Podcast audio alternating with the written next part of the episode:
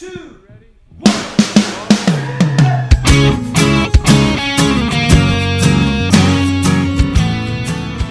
Hello and welcome to Say That, the podcast where your big questions get real answers. My name is Matt King. I'm your host here in the city of Chicago, and joining me here is Glenn Fitzgerald, the founder of Mission USA. I had to hitch up my britches before we got started. Wow. Before we hit record, it was hitch up his drawers. We've gone to britches. How much more country can we get? Well, that was for our British fans out there. Sure, absolutely. I think that's breeches over there. Yeah, that's right. Britches is for our Mississippi fans. Like pantaloons. Ooh. Also joining us, the director of Mission USA Productions, Jed Brewer. There's nothing I can say to top that, so well done. You want to talk? You don't want to hitch anything up? This is a family show, Matthew. Fair point. Also joining us all the way from Mercer, Tennessee, one of the pastors of Christ Community Church, Lee Younger. I was surprised that the one of the biblical Jed characters didn't come in with the gird up your loins reference. Sure. Yeah, I'm off my game. That's not a family friendly part of the Bible. No. You can't talk about loins in church. Certainly not a whole book about it. That would be scandalous. It's not safe for the ears in the back seat, so it's right out. No doubt about it. Speaking of such things, there was a very strategic edit in last week's episode. Was there? See if you can guess where it came. Go back and listen to that emergency. There's a thing that Jed says, and then it seamlessly transitions into what in real time was roughly 2 minutes later. It's like a fan. It's like a puzzle for the super fan. See if you can identify it for yourself. That does not seem like us. Is there like a super fan decoder ring for folks at home keeping score? Well, we did have a suggestion that we will not be following through on recently when we mentioned to some of our local superfans who helps out at the bridge that there was something that was said that was so horrific. In the moment, I started writing down like the time code of when it happened. Yeah. So that you could remove Because it wasn't even like, we got to go back and listen to this later. It was like, this is not making the final product. Well, here's the thing is whenever you do an edit, you should just insert a thing that says "time passes." Sure. Yeah. So that people know that there's the Wayne's World sci-fi. Yeah, that kind of SpongeBob style. 3 days later. Here's the bad thing about me though is that like we've been doing this show and things have gotten so steadily scandalous over the years that it didn't even register to me. I can't even remember what happened on that. Yeah. I do. That's good. Yeah, I remember. Want me to tell now? Nope. Okay. No, I don't. Well, one of the other reasons you may not remember, Lee, is this is a emergency you were not privy to. Obviously, last week we'd had some traveling and some scheduling, so we did a return to the Bible Nerdatorium. Oh. So I hope all somebody back. Was in protest. Oh, no doubt. It definitely happened in protest. Well, I was under protest, but I don't believe anyone else joined me. Wow. Yes. Does being under protest just change anything in any way? Well, you're affecting real change at the grassroots level. That's exactly right. Okay, but we're all back. It's a proper episode. We've got your questions. We got songs. We got all sorts of good stuff. It's a big week. We might want to get right into it. Yeah. It is a fun week for everybody. We had the White Sox won their first home stand. Several months into the season. Yeah. We had, a lot of people excited about the royal wedding. Oh, wow. It happened. It was on television. People got it very early. And a comment. On that base. Oh, my. I need to declare an unauthorized enjoyment emergency. Is it for authorized enjoyment? Is that actually a return of legalistic Jed? I have been traveling, and his pauses are longer than ever. It has been some time, but I feel burdened. Do you feel the lip smacks make what you say more holy? Yes. Oh, been burdened by a grave sin that I see among the brethren. Was it grave robbing? That's a grave sin, indeed. And did you not mean grave in that way? It's. It's difficult to talk about the magnitude of this particular transgression. You see, there is, of course, a royal wedding in which we should rejoice, that being the union of the Lamb and his bride, as described. Is that what they call Prince Harry over there? You can't marry a lamb. I think that is in the Bible. Even in England, they don't go for that. Not anymore. Wait, what? Not anymore? That's okay. It's a long history, I assume, at one point. Yeah, okay.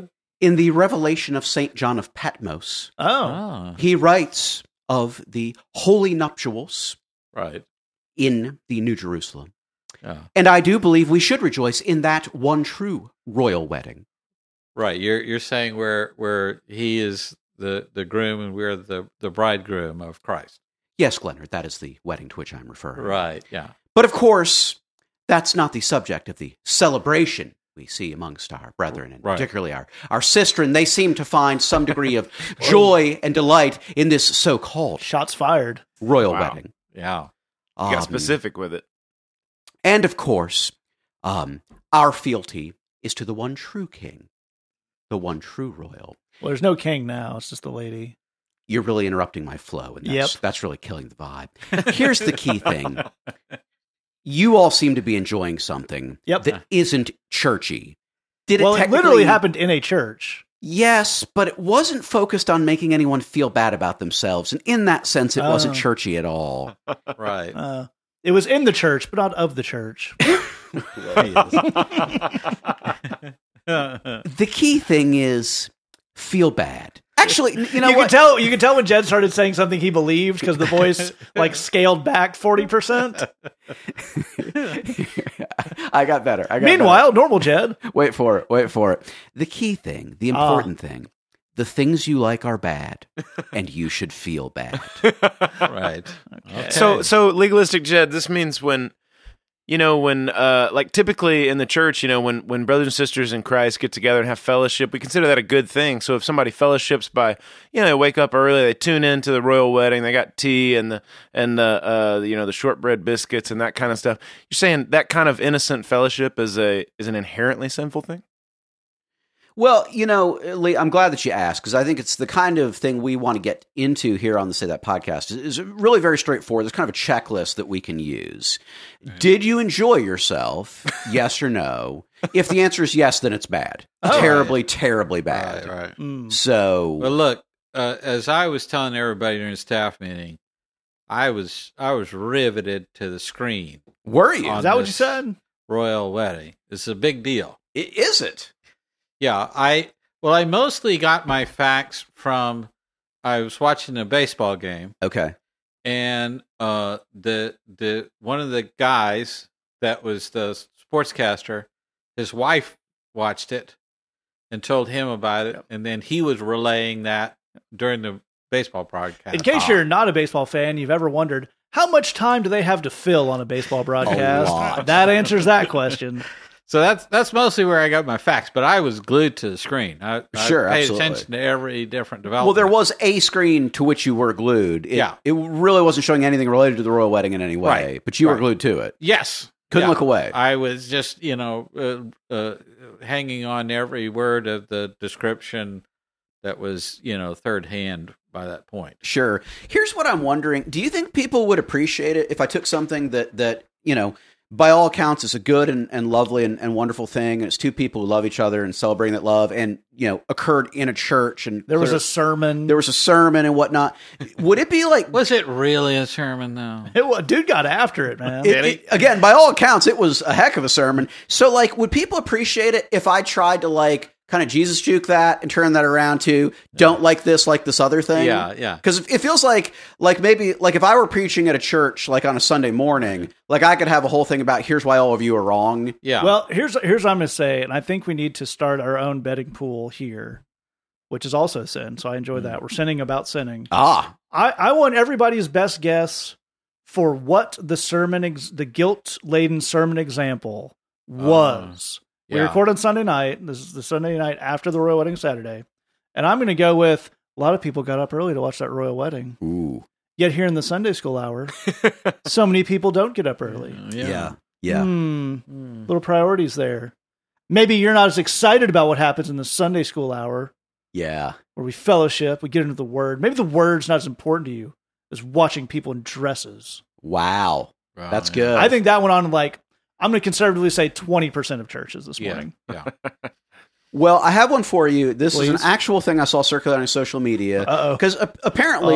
The real things are sadder. Oh, yeah. The fellow who preached the homily Sure. Apparently, I mean, it was supposedly awesome. I didn't get to hear. Are you talking about a guy from like South Carolina, or whatever? Yeah, he was an African American pastor from North Carolina or South Carolina, okay. And he talked about like social justice stuff and cool. Spoke about the love. Quoted Martin Luther King about the redemptive power of love, and really got at it. Everything I've heard said it was just straight killer. Cool. So now here's the thing: I see a post on social media said, "If you like the sermon at the royal wedding, go to church."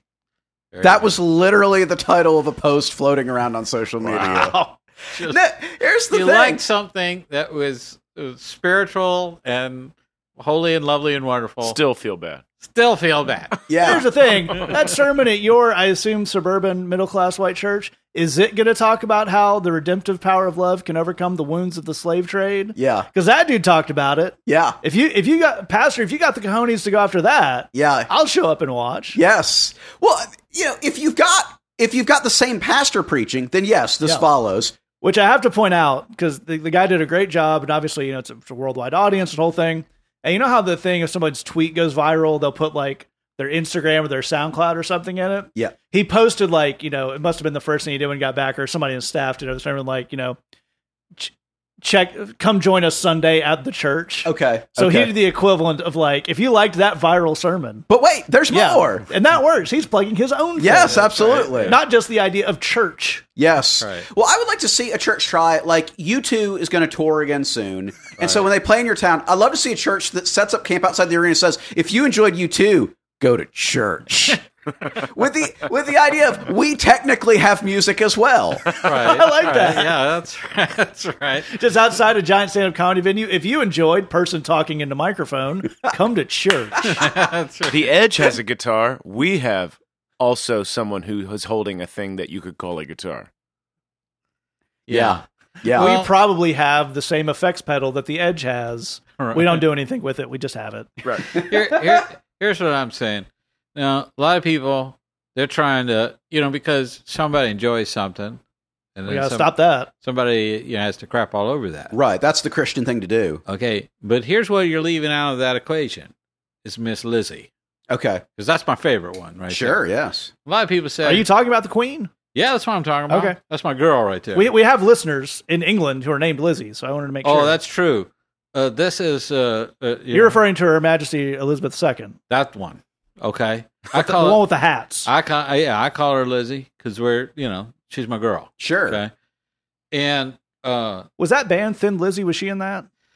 Briefly. Okay. And then she had that's a reference from the 70s. Kids. I appreciated that. That was well done. Led by an Irishman who is also a person of color, which is not the usual thing. But here's what I'm saying: Lizzie. A lot of people say, "Well, what's she going to do? She's just some old lady." Uh-huh. Well, a lot of people don't know this. I've mentioned it on the podcast before. She is monkey strong. Yes, you've been quite clear on that. She has been tested to have chimp-like strength. Yes. Okay. She could, you know what I mean? Yeah. She could come after you. Yes. And it's like she's on you before you even know what happened. Yes, okay? Yes. So you're saying, you're talking smack, and you think, what's she going to do? Yes. Right? Yes. Okay? But she's just letting you get confident. Like, sure. I'm getting away with it. Yes. Then she's, crawling in your window at night. Boom. She's on you. Dunzo. Okay? What are you going to do about that? Well, to that point, can I share my one real royal wedding letdown? Okay. Please not my disappointment, because again, by all accounts, it was a beautiful affair. Two people who love each other and committing to a lifetime together, and it's just wonderful and just fantastic. But here's the thing: it's still people, right? And when I got married, most weddings, there's somebody trying to act the fool. Right. There's always, because you always got that one family member that's just kind of stuck on stupid. Oh yeah, sure. I wanted to see Queen Elizabeth throw down. Yeah. I wanted to see her take somebody to the floor. You wanted to see her drag Cousin Elmer out by the ear. Yes! Right. Yeah. I mean, dude, think about it. We all thought it was going to be Philip. Let's be honest. Well, yes. But you've got pageantry, you've got beauty, you've got a wonderful sermon, you've got, the handsome groom, the radiant bride, you've got the whole thing. The one thing we don't have is Queen Elizabeth taking a dude by the ear and hauling him out of that place. That would have brought the whole thing together. Incredible. Yeah. No, because this is a thing, I'm fully convinced she does that off to the side. Yeah, oh sure, yeah. You know what I mean? Oh yeah. Like, Oh, she's been in charge for a while, man. That's why I'm saying she'll sidle up to a dude and say, "Don't test me." Yeah, like that, real quiet. Yeah, nobody can hear it. Looks like she's just saying something queenly. Yeah, which don't play, man. Yeah, I mean, or she does one of these. I wish you would do something. I wish you would.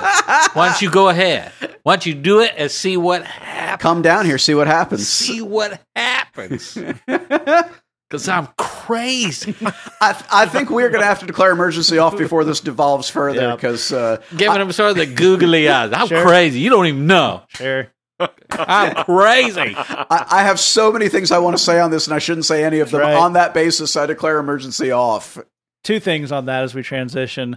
One, if you've ever wondered, how does Glenn manage a room full of fairly rough people on Tuesdays? You're getting a glimpse into it right there. The Bull Goose Looney theory. Yep. And second, I this is just going to make me happy. Maybe everyone else will laugh at it. Elizabeth II. This is the official title of the Queen of England currently. Elizabeth II, by the grace of God, of the United Kingdom and Great Britain and Northern Ireland, and of her other realms and territories, Queen, head of the Commonwealth, defender of the faith, monkey strong.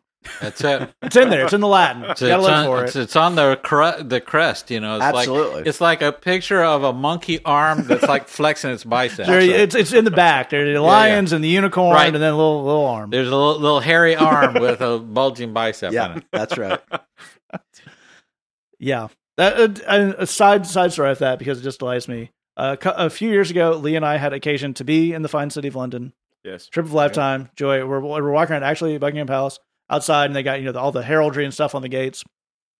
And there's on the one side, it's kind of the little gate where kind of the crest is on either side. Mm-hmm. And on one side, there's the English side, which has a lion, which is very regal and authoritative and fierce and whatnot. Then the other side of that, which represents the union of England and Scotland, has a unicorn.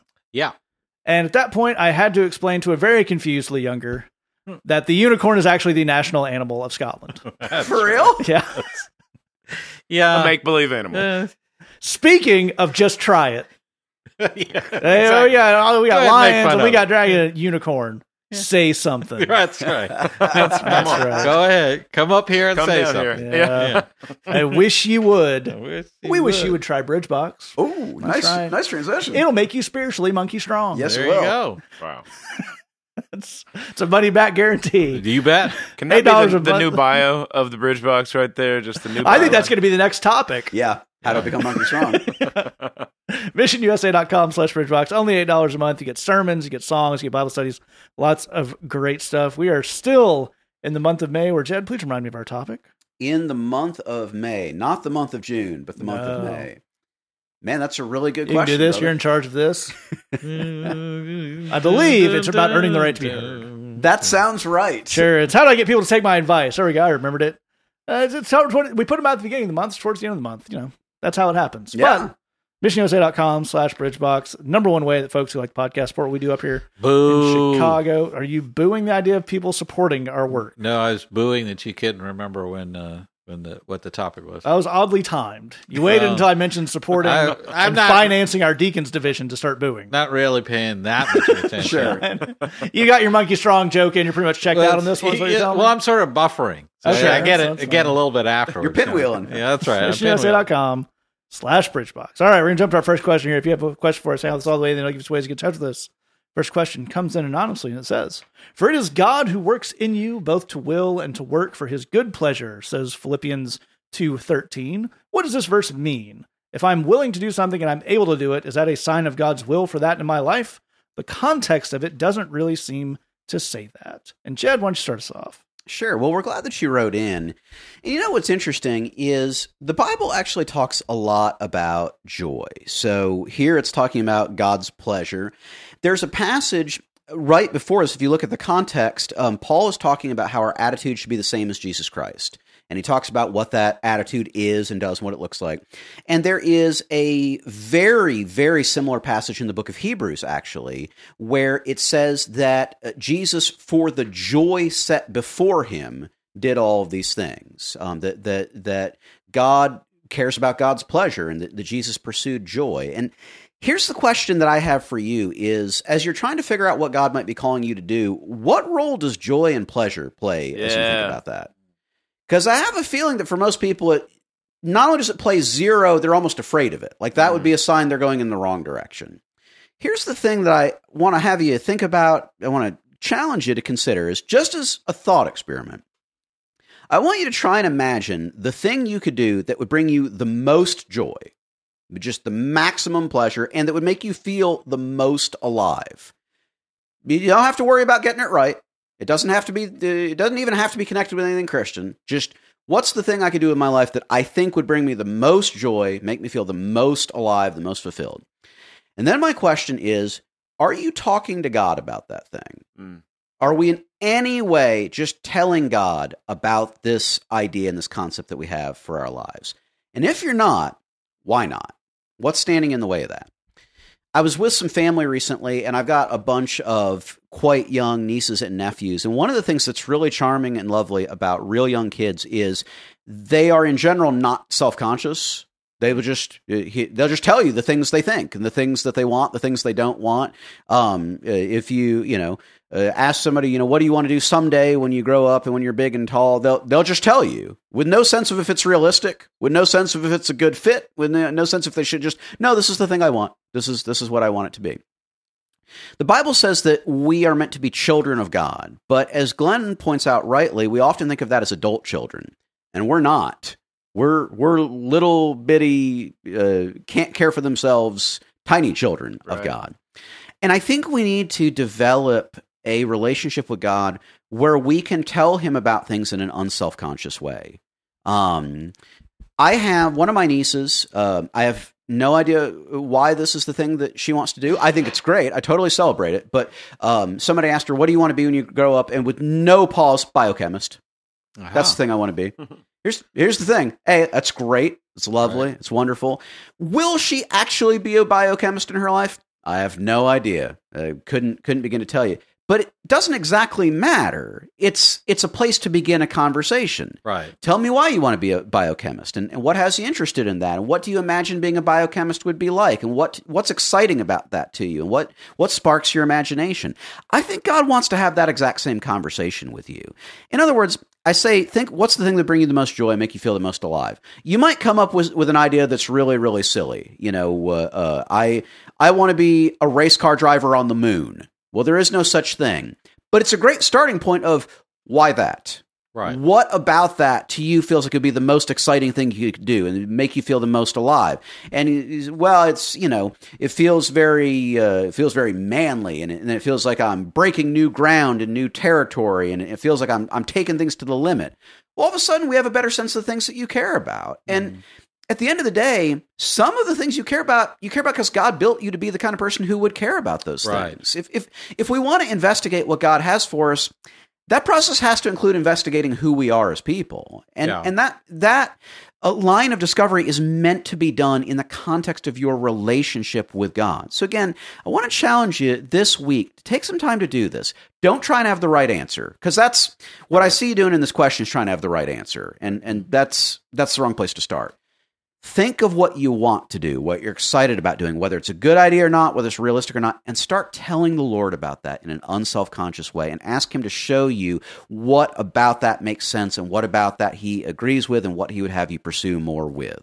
It's a great place to start it off. I love that idea of looking at that application. And Lee, Jed rightly, I think, warns against the idea of looking for the right answer in the sense of the A+ academic answer, this is what this verse means. Sure. So I can check that off. There is a different from that, distinct from that, is proper understanding of what this verse means and its role within the greater context. Can you walk us through that a little bit? Yeah, definitely. I think one thing that can happen is you look at a verse like this and the calculation is, okay, so God is at work in me to will and to act according to his good pleasure. So it seems like the mental math here is, if I'm good at something, then that's the thing that God's calling me to do. So if I'm naturally good at something, if I'm working hard at something and succeeding in it, then that's the thing that God is doing in my life. Well, he may be calling you in that direction. He may not. One thing that you'd find out if you sat down long enough with any of the four guys on this podcast is that the Lord calls us and pushes us into places where we are our weakest. where we have gigantic gaps, where we've had failures and stuff like that. He's calling us to go into those things and to learn from those difficulties. The interesting thing to me about just contextually here is that the book of Philippians is not specifically kind of this. This is a letter that Paul wrote to some believers in a specific city, and this was not a thing to talk about the specifics of what you're doing or necessarily the specifics of what God is calling you into. Really, this letter is about. Not about what you're doing, but about how you're living, about how you're thinking, how you are making it through the different things that you are living. Not the specific things you're doing or should be doing, but how you do them. So I love that Jed talked about joy in this, because this is the letter of all of Paul's letters in the New Testament. This one talks about joy the most. This is a letter where this dude is saying, in all of his examples and all the shout-outs, the people that he talks about, he always talks about people's attitude. Just as Jeb was saying, to have the attitude of Christ, this dude talks about being imprisoned and how God is doing something awesome in the middle of it, and how you might not believe it, but some great stuff is happening in the midst of this. There's a verse at the near the end of chapter 1, where he says, whatever happens, conduct yourselves in a manner worthy of the gospel of Christ. This is kind of the tone or the heart of this whole letter is we're not going to focus on the what, we're going to focus on the how we do things, how we see the world, how we face what we have to go through. This is kind of an like digging in deep into the kind of nerdy Greek stuff here, but when he says conduct yourselves in a manner, that word conduct yourselves, it's actually the Greek word where we get the word politics or city, like city-state. He's saying like, you are a citizen of a different place. You're not a worldly person just like the rest of the world. And so whatever happens to you, if it's something that you're really good at, if it's something that you really suck at or fail at or something like that, there's something that God wants to grow in you in the middle of that. He wants you to see things differently. He wants you to handle it differently. So as we kind of look through this letter and what he's saying here, I think it's really interesting to look at whatever we're doing, how do I see it? How am I facing it? And how can I work on growing my attitude and my perspective in the middle of all these things that I'm doing, things I'm good at and things that I'm not so good at, things that I feel called to and things that I feel thrown into the middle of? I think that's a really, really good background of what's in there, and it ties in exactly with what Jed was saying, that application part. And Glenn, I'd love to get you to kind of give us some connective tissue there, because that's actually what this verse is, and in itself it's connective tissue. So as Jed mentioned, the beginning of Philippians 2 is all about humility. It's all about imitating Christ's humility. Mm-hmm. Then in verse 14, we go to something that you probably heard if you grew up in church at all, especially if you were young in church, because children's ministry people love this particular verse, which is do everything without grumbling or arguing. Ah. And that's in there for a reason. Yeah. So that some youth workers' sanity may be restored right. at some point. But in between, we have this thing that our friend mentions where, for it is God who works in you to will and to act in order to fulfill his purpose. Yeah. And again, without that context, that's a very odd verse, but if you look at what tying in with both you guys are saying, I think that idea of God to will and to act in you becomes a little clearer, right? Well, yes. I think the actual verbiage here is a little bit mangled. You know, this isn't a smooth translation in the NIV. A lot of times we'll preach out of the NIRV, which is the New International Reader's versions, mm-hmm. made by the same people that do the New International Version. And basically, it's the exact same translation. What they essentially do is simplify the vocabulary. So it's used a lot in children's ministry. We use it in our ministry. We actually give out NIRV Bibles. I preach out of it a lot. I read it a lot, just if I'm reading a large block of Scripture, and I definitely recommend it. Here's the NIRV translation of the same verse. God is working in you. He wants your plans and your acts to fulfill his good purpose. That's a lot more clear to me. Mm-hmm. Here's the thing that ties in with what Jed's talking about. Jed's saying, we need to know what makes us happy. I can't figure out how I'm going to do something that would make God happy and get outside of myself and be part of a larger thing until I know myself and I understand myself and what it is I'm interested in, what's going on. And as Jed is rightly pointing out, I'm going to find out that there is a certain type of overlap between what I imagine would give me joy and what God is calling me to do and what he wants me to do. I don't know exactly where that overlap is. Or what that looks like, and it may be kind of vague, and it may be kind of abstract. So that's why exploring your own interests is an important part of this, as he's pointing out. I think once we do discover that, first and foremost, it's about being a good tool in God's hand, to be able for God to be able to use us. And I think there are a lot of people who would say, I don't really want God to use me. I just want to do whatever I want to do that I think of as good, that is comfortable for me, and very well defined and rigidly, you know, the parameters are all laid out. Not messy. It's not in any way messy. Everything's decent and in order, and it's good, and so therefore God's happy with it. Well, you're just not going to find that joy. And that's part of what's going on here is we're talking about working for God's pleasure. That's the ultimate goal here. We start with you know, discovering what would give us pleasure, and we end with what will give God pleasure. I'm like Lee as well.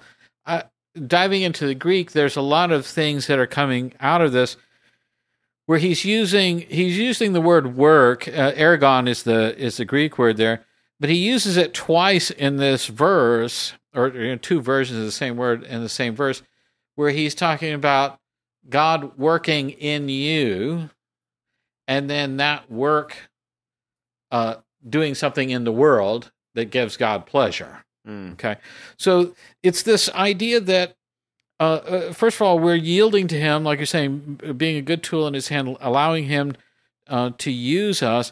But it's this idea of that there's an energy that's being expended there, but it's for a specific purpose, so that God transforms us in specific ways in order to accomplish what he has for us. Having said all of that sounds like a lot of heavy stuff and a lot of, what do I do with that? But I'm circling back to where Jed started which is let's think general and work our way towards specific, and be comfortable with that. Yeah. Let's think about starting small. I was talking to a gal this past week. She was thinking about doing some youth ministry, and it's very elaborate, and there's a lot of things to it, and it would be tough to accomplish and a lot of complicated stuff. I said, well, why don't you start by volunteering and working with kids in that particular community and get a feel for it. Just if it's a Sunday school class, if it's whatever it is, so that you begin to understand that mission field little by little. That idea of starting in very general and very broad terms and allowing God to give you a more and more specific ideas as he shapes you, as he works in you, so that you can do the work that gives him pleasure is what that verse is all about. That's all really, really excellent stuff. We're going to move on to our next question here. It comes in anonymously to our email address. It says, I have a question about how we are called to love others. I recently made friends with a girl who pretty much expressed that if other people don't share the same belief system as her, then it's too bad we can't be friends. I don't really feel that way about it. I have a lot of friends with very different worldviews from me, and I don't feel like we as Christians can minister to others if we don't really love them or have relationships with them. But then again, I'm not friends with these people to bring them to Christ necessarily. Am I being lukewarm about that? And Lee, why don't you start us off here? Absolutely. Love to. There's so many things that are so cool in this question where you really got started talking about your point of view, of the way that we should love people, the way that we should see people, no matter how different they are from us. That was awesome. And then this thing happened at the end of the question where the church guilt that you've heard from somewhere came back and got you with the lukewarm thing. And I'm telling you, that lukewarm thing has been used to make people feel terrible almost as much as anything in the world. It has absolutely nothing to do with, how you're loving people or whatever. But I know at the church that I was growing up in, they would ask us the weekly question of who all did you witness to? You know, and if you hadn't witnessed to anybody, then you were probably lukewarm. Jesus is going to vomit you out, that whole thing. And here's the deal, is that Jesus came, he said, to seek and to save that which was lost. He didn't come to make an exclusive insider's private club kind of a thing. And if you don't see it our way, then you're out kind of deal. There's this really, really cool thing that happens in the last week of Jesus' life, if you're reading through the Gospels, where there were some guys that wanted to see Jesus who were on the outside of the thing. They didn't believe the way that the rest of the folks did, the folks who were Jesus' disciples. They were outside of the whole system of belief, and folks didn't want to bring him to Jesus, except one of the 12 disciples, a dude named Andrew, was like, I'll bring him. I'll bring him to meet Jesus. Every time you see Andrew in the Gospels, he's bringing people to Jesus. And so Andrew brings him, and Jesus hangs out with him. And that's what Jesus does. He hangs out with anybody. He hangs out with the sinners. He hangs out with the outsiders. He hangs out with the outcasts. He hangs out with people who are outside of the faith. And Andrew had the right instinct. And the thing is, that's the heart that we're supposed to have, is a heart of outreach. You've got the exact right instinct here. If we can get rid of the church guilt that comes with the lukewarm thing, you're going to be fine. And here's the other deal is you don't have to be in a place of actively sharing Jesus with every single person you're talking to and every single conversation that you're talking to. We need to be people who love folks. And here's the truth. Love gets more ministry done by accident. Hello. By accident than any kind of strict, exclusive doctrine ever did. Amen. On purpose. Yeah. And so you just keep on loving people, keep on reaching people. It's exactly what Jesus is calling you to do. It's exactly what he wants you to do. And guess what? When those people get to a place where they're ready, where they're spiritually open and ready to have a conversation about what it is you have, you're the person that they're going to go to. And so you just keep on doing your thing. Don't worry about this lukewarm stuff. Don't worry about the pressure of witnessing. Don't worry about all of that church guilt and all of that other stuff. You just keep on doing you. Keep on loving people, people who are different, people who need to be understood and listened to, who need some fellowship and some friendship. Keep on doing that, and the Lord's going to open a door for you. That's a really, really fantastic take on the outreach part of this, which is important and a big part of your question. And Glenn, I'd love you to look at kind of the other part here, where it's, you know, the idea of someone saying, you know, I don't want to be friends with people who don't share the same belief system as I am, and people feel a different way. I think one of the things going on there is friend is a really super broad term. Yeah. And I think this may be one of those situations, these don't happen often, Christians, not all the time. This may be a point where everybody kind of has a point here within the term friend. So how do we look at that kind of some diversity and range in relationships and friendships here? Yeah, I think if you're saying my very, very, very most close inner circle friends, I tell all my secrets to, that I lean on for support and so forth. You know, if you said I need for those people to be Christian because I might need them to pray for me, I might need them to encourage me spiritually. And that's central to my, just the way I interact with the world. It would be hard for someone to really be that intimate with me if they didn't see that. That's right. And I think if you're saying that, I can see that. I don't see any problems with that.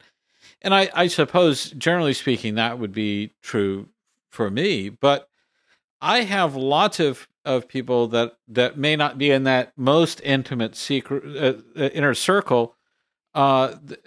I have a lot of people I would consider close friends, certainly, who are not Christian, who are more encouraging towards me than most Christians I know, and more respectful of me than a whole lot more of Christians that I know. And in that sense, it is a better friend than most of my friends are. So I think, from my perspective, a friend is a friend. A good friend can tell you you know, maybe you should pray about that. I can tell that when you pray about things, it really does a lot for you. You know, even if that person doesn't believe in Jesus, they can tell you that kind of stuff. But I think ultimately, it's about recognizing for your situation that the main takeaway I would give you is that diversity in your relationships is an extremely good thing. Mm-hmm. It's essential if you want to do any kind of a ministry, particularly if you're looking to do outreach, let's say on a missionary type basis. That's all about forming relationships with people that don't know Christ and are in a different culture. They're in a different world. Being able to have relationships with people who are atheists and understanding their viewpoints about things and listening to them and seeing them in human terms and not just a type of person, I think that's great. And Christians, you have a way of isolating yourself in a way that is horribly unhealthy. I understand that, again, the innermost inner circle, that may be people where you really need to lean on a spiritual tip, and that's fine. There's nothing wrong with that. But if you don't have a sizable number of friends, people that you hang out, that you're comfortable with, that are of a different sexual orientation than you are, that are of a different religious belief than you are, a different political belief than you are, whatever those things are, having that diversity in your relationships is super important if you're going to minister to other people. No doubt. I think that's absolutely true. And Jed, let's look at another aspect of this question here, which I think kind of combines these two things, which is this idea of I may feel a little guilty that if I am friends with other people, and this may be a reason that some of these isolating Christians that Glenn talks about don't reach out to this, of I am friends with people in order to not necessarily minister to them, not necessarily connect with people who are different from me, but to get to conversion. Right. And that's kind of the only thing that counts, right, as far as reaching out, as far as loving on people. And without that, it's a failure. I think that's a mindset that, as Lee pointed out, a lot of people have, yep, and one that's pretty damaging here. It is, and it's also one that misunderstands how human relationships work. The church misunderstanding how human relationships work? Yeah, I know it's hard. I know it's hard to believe. We will turn to the wisdom of an actual real-life missionary. This is a Scottish fellow named Eric Liddell, a subject of a couple of movies, Olympian and a missionary to China, really amazing dude.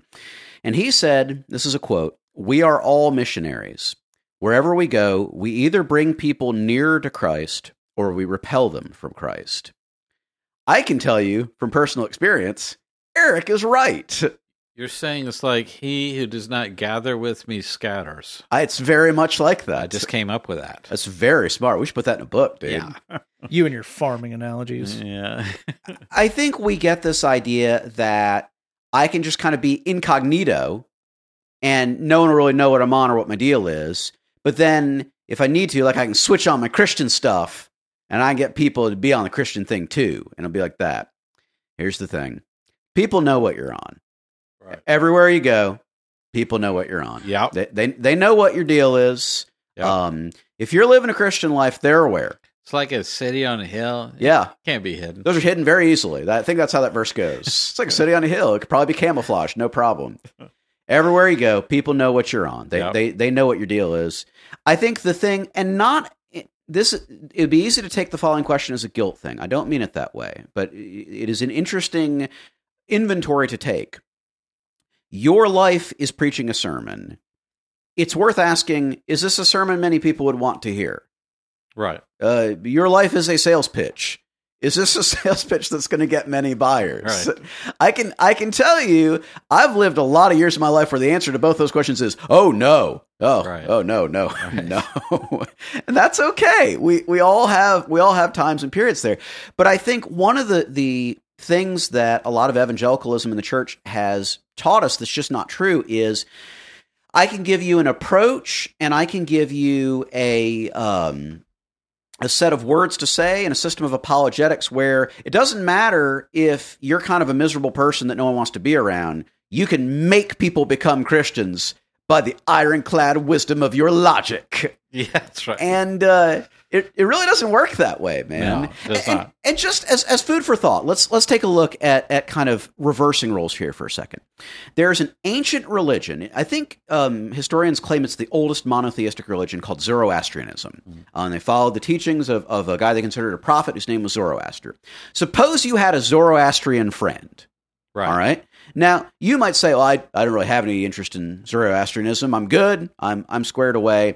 If your friend was like really cool about stuff and consistently really chill and really peaceful and really encouraging and just, you know, really a joyful person, he always celebrated your victories and he's always there for you when you're going through a rough time, there's some part of you be like, I wonder about that Zoroastrianism. Right. Maybe that's a secret. Maybe he's born with it. Maybe it's Zoroastrianism. I don't know. Maybe there's something to it. There's part of you that would wonder about that. Now reverse the roles. Right, right. Your life is preaching a sermon. It really, really is. If we want to be, fundamentally, if we want to be more of a light and more of a witness in the world, that actually, I think, goes back to our first question, which is figuring out, how do we have more joy in our lives? Yeah. How do we have more contentment and more satisfaction? How do we have more peace? How do we have more connectedness with the Lord? Dude, if you are living a life where you really have a connectedness between you and the Lord, people will notice that. Yeah. They will be drawn to that. Yeah. They will want to know what the deal is with that. If that's still an area of growth for you, that's okay.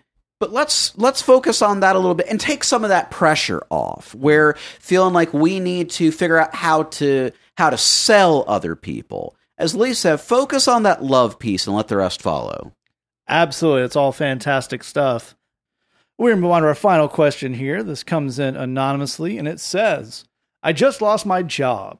I was not what they were looking for since I can't commit to the hours or long-term role they wanted me to.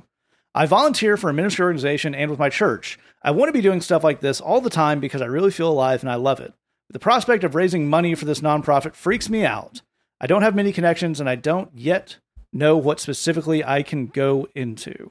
So very cool question. And we try to keep, personal details out of these things. We know a little bit of the backstory, and it's an awesome organization. We've checked that out. So, and Glenn, where do we start off with this particular problem? Well, I think the main thing, if we're going to talk about the stress and the struggles of raising a salary and being a part of a ministry like this, we have to talk about the heartbreak that goes with that. Yeah. Raising a full-time salary for everyone I know that has done it, and of course I have done it, so I can include myself in the counting of that. It changes you forever. You don't see the world the same way. There are people that you never in a million years thought would come through for you. You just didn't think you had that kind of relationship, and they just blow you away. And there are people you thought, well, you know, if I can count on anybody to back my play here, it's this person, and they don't. And sometimes that's for a good reason that you don't know, and sometimes it's not for a good reason. And it's a horrible way to get that education about things. It also changes the way that you see the church, because you recognize, that if you're going to a church and they're only going to offer you a very small a percentage of that support, then you start to say, well, isn't this supposed to be the work of the church, not just me as an individual? So it begins to change how you look at that. You see churches in a different light, and you also don't have any pride left when you're done with that. You get humbled by that. That's good. That's a good thing. Pride's only hurting you anyway, but sometimes it's nice to have the option, I guess. So that's what that's about. Also, you will worry about where your next rent check's coming from for a good long while, and that's a tough way to live as well. Having said that, I absolutely never have regretted it a single day in my life, and I love my life. So that was an obstacle I was thrilled to take on and overcome. And I think that's the main thing, in fact, I would tell you, is don't avoid obstacles. Mm-hmm. If you're going to do something for God, don't avoid obstacles. That's just if you find yourself saying, let me work around this obstacle between me and what God wants me to do, you're almost universally going to be sort of prolonging that problem, worsening that problem, all of that. Take every obstacle head on. Just absolutely obliterate it. If it's a weakness that's holding you back, turn that weakness into a strength, for heaven's sake. Just give it everything you have. A lot of people, a lot of people I see that say, okay, this is going to be my calling. This is what God's asked me to do. In many, many cases, it turns out to be just one big obstacle in their way. And they will, for the sake of that one obstacle, not pursue that calling. Yeah. And it's tough to watch from the sidelines. You want to say, hey, if there's only one thing keeping you from fulfilling this, you rejoice. You thank God that it's only one thing. It may be big and ugly and hairy and difficult to overcome, but you know, for a lot of us, just accomplishing the stuff the Lord wants for us to do on a daily basis, we're dealing with multiple obstacles all over the place. So I think that's a big part of it. I think the last thing I'd say there is it's about looking at where your regrets would be. We see lots of people, face the same kind of situation that you're in. I've got to raise money. I know what I'm called to do, but the money isn't there. I've got to generate it myself. But what they find themselves saying is, I don't want to overcome that obstacle, so I'm going to sidestep it and do something sort of parallel to that. And here's the two things I see happen 100% of the time. Two different realities. One is they end up with the exact same obstacle further down the line. I don't want to be a missionary because there's not a steady paycheck in that. I'm going to be a pastor. And then they find themselves pastoring a church. Well, the church is hurting for money. They got to ask people for money all the time. They're worried about their paycheck week to week, and it's the same exact thing. Right. Only I'm not on my calling. I'm on sort of this parallel course I've designed for myself. So that obstacle, you think you're working around it, and you're not. The second thing that we've seen is when you say, "Here's a big obstacle. I'm gonna sidestep it." You end up in a situation where where the people are around you are aware that that's what you're doing, and there's a lack of respect that happens off of that. That's a tough thing to face. You feel like, well, if I'm making a sensible choice here, but it's about recognizing you'll regret those decisions if you make them that way. Mm. It's all really fantastic stuff, and Lee, I'd love to go to you here. Obviously, you're not in missions in the way this person talked about, but you did make that transition from I volunteer, I help out with leading music and stuff. I'm now at a fork in the road where I can do this full time. And like the rest of us, there was a point in your life where you were kind of doing other stuff for money and thinking about that. So can you talk to us a little bit about that idea of looking at that transition? We're not making the transition yet. And Glenn gave us a lot of amazing stuff for if we're going to jump in and make that transition, but being in that in-between place of looking to that transition, what are some things we can do to make that process a little easier? Well, one of the things that I would say, I've been kind of thinking about this in terms of what would I say to myself if I could, kind of time travel and have a conversation with myself at that kind of crisis point of that I'm moving from one thing into the other. And one of the things that I think that I would tell myself is, specifically speaking to what Glenn was talking about with obstacles, is I would tell myself, you have no idea what this is going to be. No idea. Yeah. Whatever you think this is going to be, it bears no resemblance to what it's actually going to be in any way. You have a sense that God is in this, and you have a sense that there's going to be some cool things, and you have a sense that there's going to be some difficult things. That's all the information you have that bears any relationship to reality. As Glenn's saying, there are going to be obstacles the whole time. One of the things that you need to get ready for is that you're going to have times where it feels like everything is clicking. Everything is clicking, everything is moving, stuff is falling into place. And then you'll have whole other times, like maybe weeks at a time, where it feels like absolutely nothing works. Nothing is happening. Nothing is going forward at all. And one of the biggest pieces of advice that I could give to anybody making that transition is make sure that you do everything you can to have somebody in your life who gets that life, who knows what it is. Yes. Because nobody else in your church or nobody else in your friends that aren't doing like a full-time ministry type of thing or a big ministry type of lifestyle, they can't understand certain pressures, certain motivations, certain kind of the way that you see the world, as Glenn was talking about before. They can't understand those things. You've got to have some teammates and some fellowship and some places where you can go to vent, some people that you can ask to pray for you who know what that thing is. There is a certain kind of encouragement that the team of pastors that I work with, that we can encourage each other in certain ways, that we're the only people in the world that can encourage each other in this way because we're the only people in it that know what it's like. In the same way that the folks at Mission USA, folks you hear on the podcast, folks that you hear preach at the Bridge that are also part of Mission USA, deacons and stuff like that, that staff, that team, they can encourage each other in ways that no one else on the planet could encourage each other because they're the only ones that are in that and know what that's like.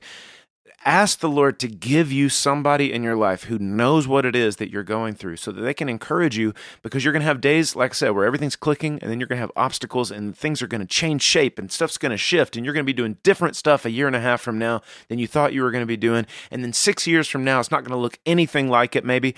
And so you've got to have people on your side and people in your corner who know how it feels, know how to pray for you, know how to encourage you, know how to ask you the questions, know that look on your face that means, let's go get a cheeseburger right now.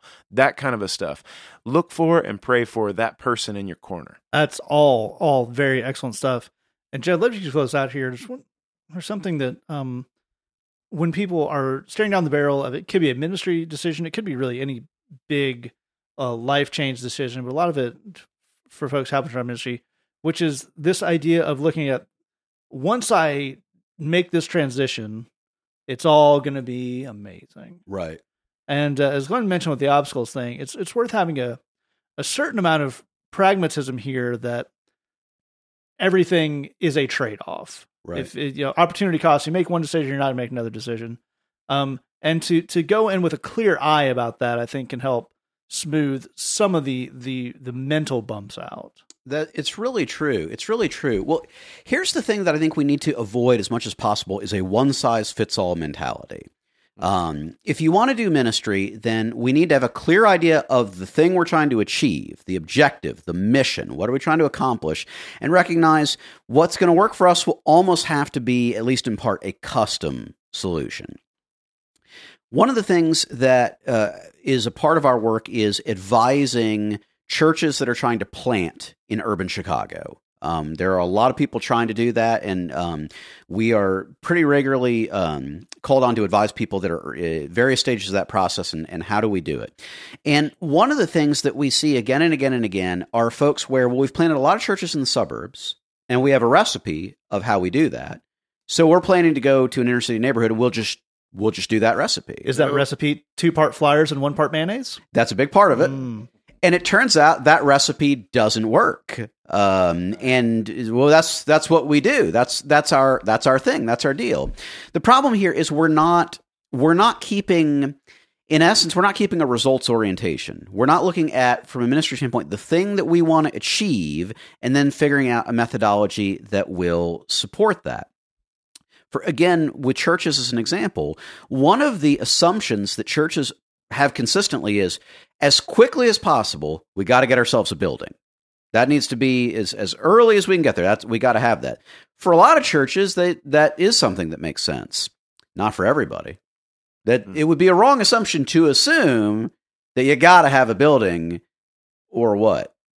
Or you're not a real church, or you can't minister to people. Again, there's plenty of churches that do need a building. Why do you need a building? What is it about the specific work God's called you to?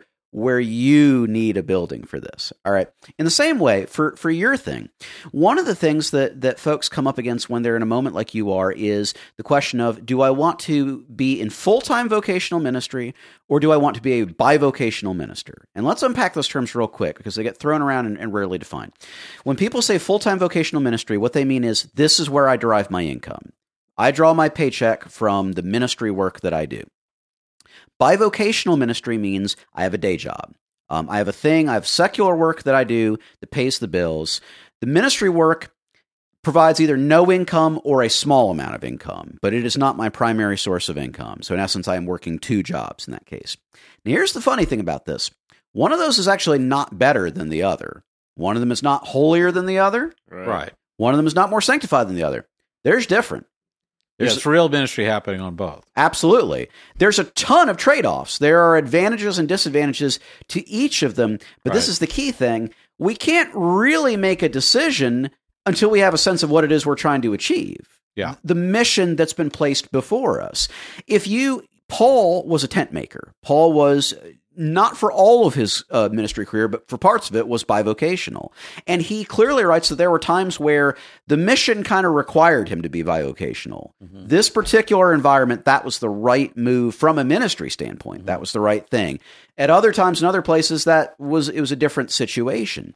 And so it is for you.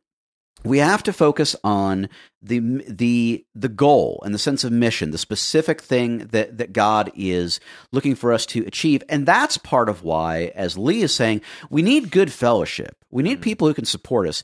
It's very challenging to have to think through those things purely by yourself. That's really, really hard to do. Having people that you can bounce things off of, where you can strategize together, is so important because you're going to need to come up with a solution that's at least partly custom, and all custom solutions sound a little crazy. Right. All of them. Yeah. Yep. And having people where you can think together, you can strategize together, and you can say, this sounds crazy, but I'm not crazy though, right? That's actually really important and really, really comforting. And again, that's going to be true whether the math will say you need to be bivocational, the math will say you need to raise a full-time salary. Either way, it's going to seem crazy. The thing you land on will seem, only a crazy person would do this. Having friends that can support you in that moment is really, really important. And to that end, if you don't have people like that in your life, we would love to help serve in that capacity. Mm. If there's stuff the Lord's calling you to do, you're not sure how to think about the specifics in your situation, you don't have people to cheer you on, drop us a line. We'd love to be a part of the network of people that are cheering you on and maybe offer some wise counsel along the way. Absolutely right. We definitely would. Say that podcast at gmail.com. One final thing I would say on this, and again, I can say this from personal experience, and it ties into what Jed was saying there, and actually both what Glenn and Lee said as well, that idea of a custom solution always sounds kind of crazy. What you're looking for, this may sound odd, is not for this to not be a bad idea. Either bivocational ministry or raising a salary are both terrible ideas. Just on the face of them, they are insane. Yeah. I will work 35, 40 hours a week at this job, and then I will do this different thing, which is totally different and is also a full-time job. That's not how time works. Right. You should be able to mush that in there. Yeah. But for those of us in Chicago, most of the best pastors we work with are bivocational. That's right. A lot of the people who run the most amazing kind of inner-city ministry for homeless folks are bivocational, either in that they have a day job, or another aspect we didn't mention is they do basically an administrative job at this center for their income, and all the ministry they do is really not part of their job. They do ministry because they want to do ministry. It's the bookkeeping of this shelter that actually pays their bills. In a way, that's bivocational. Yeah, that's right. But that is never going to seem right, and as Glenn mentioned, I'm just going to start asking everyone I've ever met if they'll give me money to do this, and I may move away, and I may, run to serious. At no point in going, again, as the person on the show who's most recently gone through that process, at no point is that not crazy. Yeah. And this goes into something we talk about a lot on the show. What you're looking for is kind of what the next step is. Mm. So maybe that's, you say, I don't know that I have a ton of contacts, I don't know if I do that. So maybe that looks like sending out some letters, starting to take some meetings, looking at how much money you can raise. Maybe, as Glenn is saying, people really surprise you, and that looks like something that can functionally be a full-time salary for a while. Maybe you figure out how much money that is, and that means you would need to work 4 days a week instead of 5. That's good. Now you know. Then you can look for a job that offers that. You can move, but we're not looking for a holistic view of everything that will happen on this from the jump. We're looking to get to the next phase, to continue to chase these things that, as you say, you know, they make me feel alive and I love it. That's great. Pursue that, but you don't have to have every detail marked out when you pursue that. You know, you mentioned if you just lost the job or you just have some more time open up, you can spend some more time doing this while you're filling out job applications. You know, that all works, and you don't need to have the entire solution before you can start moving down the path. And whether that's you're looking at full-time ministry, whether that's you're looking at, you know, starting a blog, whether that's you're looking at, you know, just volunteering more at your church, you don't have to have the entire scope of what that means before you start moving towards it. As Glenn often quotes, and it's a very good point here, it's a lot easier to steer a moving ship, to get that in motion, and that's get a little faith going, and you'll find that momentum takes you a long way towards where you're going. All right, if you have a question for us, say that podcast at gmail.com, thebridgechicago.tumblr.com. Take the song earlier in the episode. Jed quoted the missionary Eric Liddell, and this is a song that our friends Glenn Kaiser and Lenz Honeyman helped us out with, based on that quote he made, called "We're All Missionaries." We're going to take with that. And if you want to hear that song's premiere and a little mini biography of Eric Liddell, it really is a fascinating story of a guy who went to the Olympics and was a missionary in China, ended up in a Japanese prison camp in China, but all through it was really, really an amazing story. We did that on the Bridge Podcast, one of our great Christian thinkers episodes. You can search out the Bridge Podcast, episode 157 from August of 2016 for that whole thing. We're out. We're all missionaries. Thanks for listening. Just remember, we love you. God loves you. There's nothing you can do about it. Say that podcast. Make no mistake, the wisdom is monkey strong. Oh, yeah.